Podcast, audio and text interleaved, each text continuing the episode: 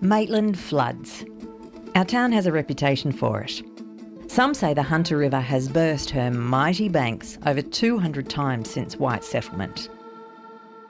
But there are three major events which have shaped Maitland's story the floods of 1893, 1955, and 2007. That's one major flood per century for the last three centuries. These floods have become folklore. When I was a kid walking the streets of Maitland in the 80s, the 1955 flood, way before my time, was a constant presence. Authorities erected flood markers on electricity poles around town. Near my primary school, Maitland Primary School in Church Street in the centre of Maitland, some of the markers were nearly five metres off the ground. So there's me, little kid, standing at about one metre high, looking up at these markers. It was mind blowing. My name's Vicky Kerrigan, and Maitland is where I was born and where I grew up. I pay my respects to the Wonnarua people, the traditional owners of the land we call Maitland. The Wonnarua have their own very important stories about our river, but it's not my place to share those stories. The stories you're about to hear are stories from the settlers. For us, here in Maitland, a flood is significant when it peaks at Belmore Bridge. The bridge spans the Hunter River and connects the high street of Maitland to Lorne, one of the most prestigious suburbs in Maitland. I've never really understood why Lorne was such a sought after suburb, especially because it's one of the first suburbs to flood. Those 1955 flood markers littered electricity poles in Lorne until two things happened. Homeowners realised the reminder was not good for real estate prices, and history buffs realised the markers were collectibles. The European settlement of Maitland began with farmers in the 1800s, but not everyone thought it was a good idea. In 1833, the Sydney Monitor published one of the earliest contemporary descriptions of our town from a gentleman only known as K.L. Maitland, in its present locus in quo, is a frightful attempt to settle a town over a flooded quagmire. In the last flood, the principal part of the town was three or four feet deep in water. He went on to say Englishmen do not, like Dutchmen or Venetians, prefer their towns to have canals for streets, nor the malaria or yellow fever of a marsh. The poor fellow clearly didn't share the vision of settlers who recognised the potential of the river despite her ability to destroy. 51 people have died as a result of the Hunter River floods since record keeping began. Houses have been destroyed and livestock have drowned. But as is nature's way, there's an upside to floods. The silt deposits left after flooding rejuvenated local farmlands, and the abundance of water gave life to wetlands and swamps. Many things have changed since the floods, including the path of the river itself. Before white settlement, the Hunter River, known as the Coquun to the Wonnarua people, twisted like a giant earthworm squirming into muddy soil. But after the floods of 1893 and 1955, the river lost many of her kinks and started to straighten out. At Horseshoe Bend, the river was shaped, as the name suggests, like a horseshoe. After the 1893 floods, the horseshoe disappeared and was replaced by a straighter course through floodplains. The horseshoe bend of the river no longer exists, but the suburb's name remains today. Now, that's just one story about one part of the river which has changed. The flood of 1893 caused the town's fire bells to ring. Unlike today, we receive computer generated text directly to our mobiles. The fire bells were the only way to warn residents en masse of the impending danger as the river started to rise. The floodwaters peaked at 11.6 metres. The waters rose really quickly. The river swelled beyond her banks. Houses were inundated, some beyond their roofs. The Hunter River separated the wealthy landowners of Lorne from the farmers and workers of Horseshoe Bend. All 265 houses in Horseshoe Bend were flooded and five people died.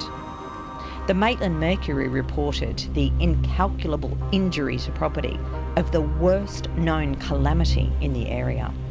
The 1893 flood became a benchmark. It was the worst the town had seen. Some of the lucky ones made their way to Maitland Town Hall, which was built just three years earlier, approximately 500 metres from the river. It became a refuge for hundreds of residents, even though the water seeped through the stone walls and pushed through the doors and windows and flooded the town hall itself. Of the 200 floods that have hit the city, the 1955 flood remains the most talked about. Maitland, where the Hunter River relentlessly climbs to record flood levels. A muddy brown torrent of swirling water roaring through a once peaceful countryside. On the 25th of February, the Hunter River burst her banks, devastating the city. The flood peaked at Belmore Bridge at 12.1 metres, destroyed thousands of homes and businesses. 14 people lost their lives, including five rescuers who were electrocuted. The 1955 flood was also the first natural disaster in Australia to make international headlines. The flood was caused by La Nina. The monsoonal depression made its way down from Queensland with torrential rain falling across the Hunter Valley. The soaking rains and a rising water table resulted in perfect conditions for that devastating flood. My dad, Robert, was a 17 year old teenager living in Lorne with his younger brother Noel and my grandparents, Madge and Jack Kerrigan. Jack was a carpenter and he owned Kerrigan and Harris, a hardware store in town. When the 55 floods hit King Street Lorne, some of the neighbours joined my family in their home. One panic stricken woman arrived with a suitcase full of precious keepsakes. Well, that's what my dad thought. Until the suitcase was opened and it revealed reams and reams and reams of toilet paper.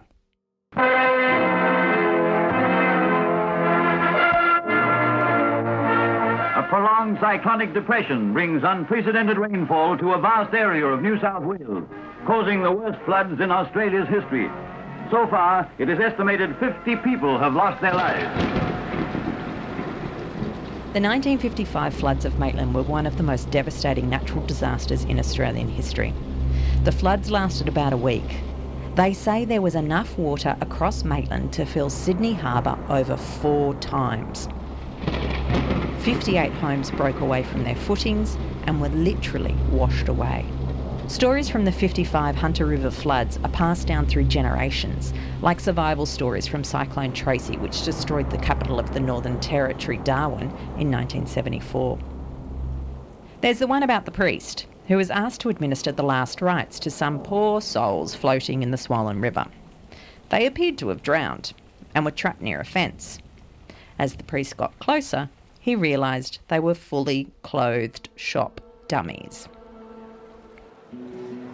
And then there's the story of Ken Luck of Lorne and the engagement ring he bought for his beloved Susan.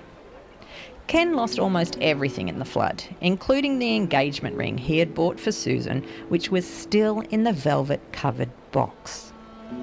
As the floodwaters subsided, the lost and found stories started to surface. Ken and Susan heard that a woman in Largs, about five kilometres from their home in Lorne, had found a velvet covered box with a ring in it. They went to the address in Largs, hopeful, but not too hopeful. As they described the ring, the woman went away and returned with the velvet covered box and the precious engagement ring, returning it to the soon to be married couple. Many lessons were learned as a result of the 55 floods. Flood mitigation initiatives began. Levee banks were built, warning systems were installed, and the government banned the building of new dwellings in flood prone areas. The Lower Hunter Flood Mitigation Scheme was tested in 1971 when the river flooded again, peaking at 11.14 metres at Belmore Bridge. The new design allowed the floodwaters to flow around Maitland Central Business District, and spillways funnelled the waters across the farmlands and back into the river. The flood was a triumph for the Public Works Department, which had designed new systems to modern engineering standards.